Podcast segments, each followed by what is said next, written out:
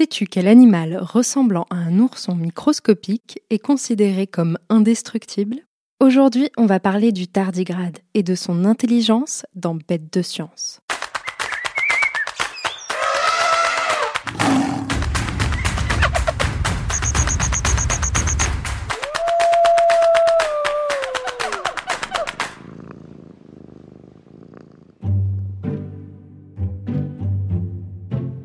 De lui qu'il survivrait même en cas de fin du monde. Oui, rien que ça. Le tardigrade est LE super-héros, toute catégorie confondue, du règne animal. Ce panarthropode, c'est le groupe auquel il appartient, est un cousin des papillons, des araignées ou des vers de terre, par exemple. Et il mesure moins d'un demi-millimètre. Oui, c'est minuscule, surtout pour un animal prétendument capable de résister à l'apocalypse. Mais il a beau être invisible à l'œil nu, le tardigrade ne cesse de prouver que la taille, eh bien, ça n'est pas le plus important.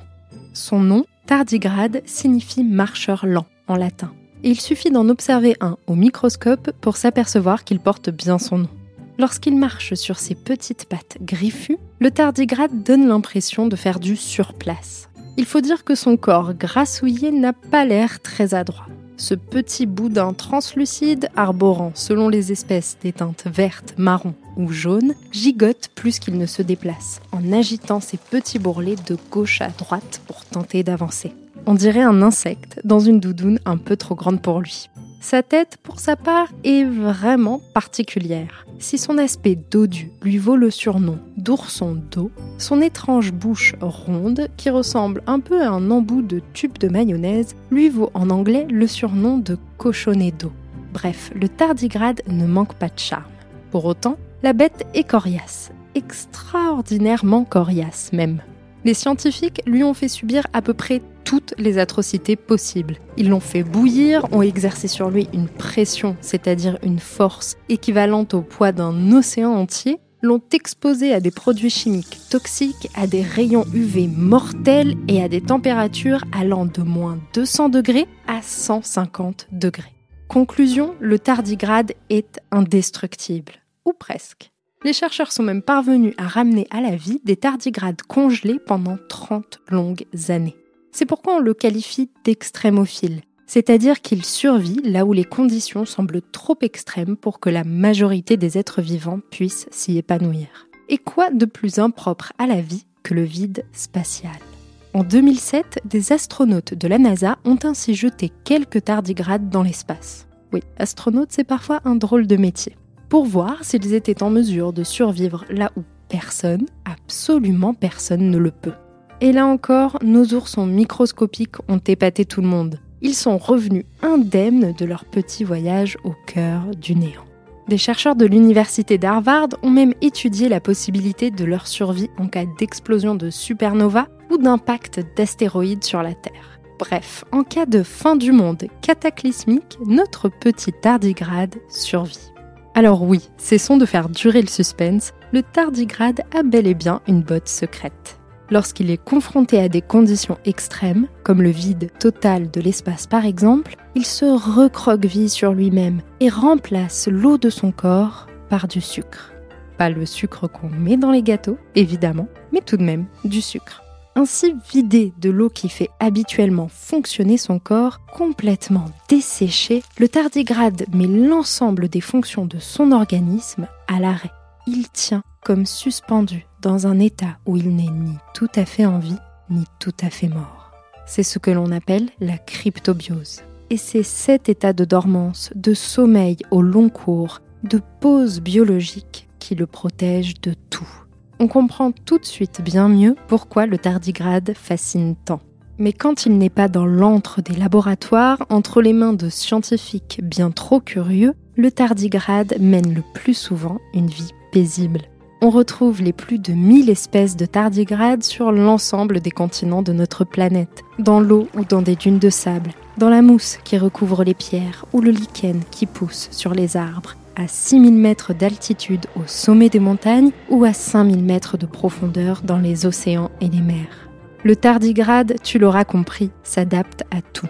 Il se nourrit de mousse, de bactéries, mais aussi d'invertébrés ou d'autres tardigrades et oui, certains ours d'eau sont cannibales. Mais le tardigrade a beau être indestructible, est-il pour autant intelligent? Pour le savoir, direction un pays fait de taïga, de toundra et d'aurores boréales. Nous partons pour la Finlande.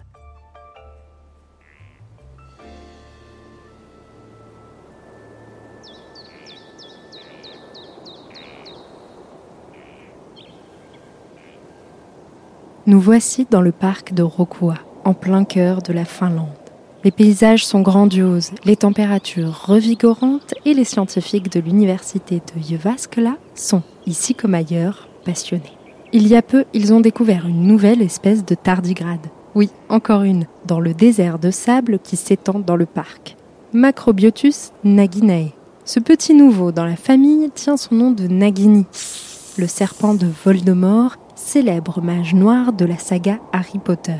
Car, tout comme Nagini, Macrobiotus naginae est presque dénué de tout membre, tant ses pattes sont minuscules.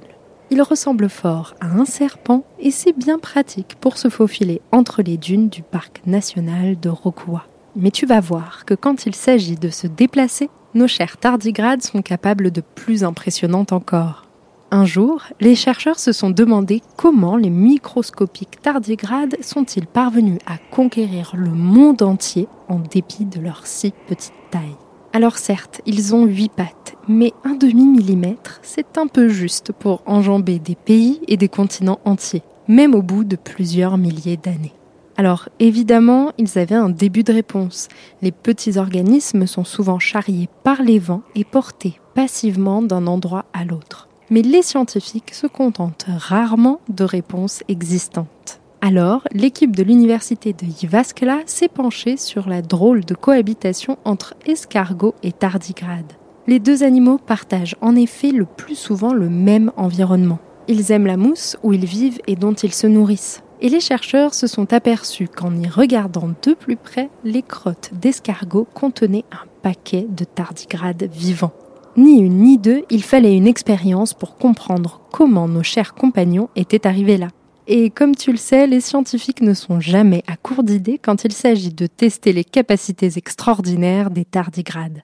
Ils ont donc donné des tardigrades à manger à des escargots, oui, à la place de la salade, pour voir s'ils étaient capables de survivre dans les intestins des gastéropodes. Et là encore, bingo notre tardigrade est indestructible et survit même à une bonne vieille digestion. Mais là n'était pas le plus important. Les tardigrades ainsi expulsés avec les excréments des escargots l'étaient généralement deux jours après avoir été mangés. Et en deux jours, un escargot parcourt en moyenne 10 mètres. Si cela semble bien peu de choses pour toi qui marche 10 mètres en à peu près 10 ou 20 pas, pour le tardigrade, du haut de son demi-millimètre, c'est une distance immense. Alors, me diras-tu, est-ce pour autant qu'il est intelligent? Ce transport ne s'effectue certainement pas parce que le tardigrade ruse afin de sauter dans la bouche ouverte d'un escargot. C'est plutôt un processus passif entre deux animaux qui partagent le même habitat. Mais sa capacité à s'adapter force l'admiration et est décrite par plusieurs chercheurs comme une forme d'intelligence. Car, après tout, c'est grâce à elle que ce petit animal continue de prospérer jusque dans les milieux les plus improbables. Allez, on récapitule. Le tardigrade est un animal microscopique doté d'une résistance extraordinaire. De par ses capacités d'adaptation, on retrouve le tardigrade sous toutes les latitudes et tous les climats. Extrémophile, il survit dans des conditions même particulièrement hostiles, du froid intense au vide spatial, en passant par des pressions capables de faire éclater des voitures. Il accomplit cet exploit grâce à la cryptobiose, une particularité qui lui permet de se dessécher en remplaçant l'eau de son corps par du sucre pour se mettre en dormance. Et des chercheurs finlandais ont récemment découvert qu'il voyageait même dans le ventre des escargots. Alors, pas si bête le tardigrade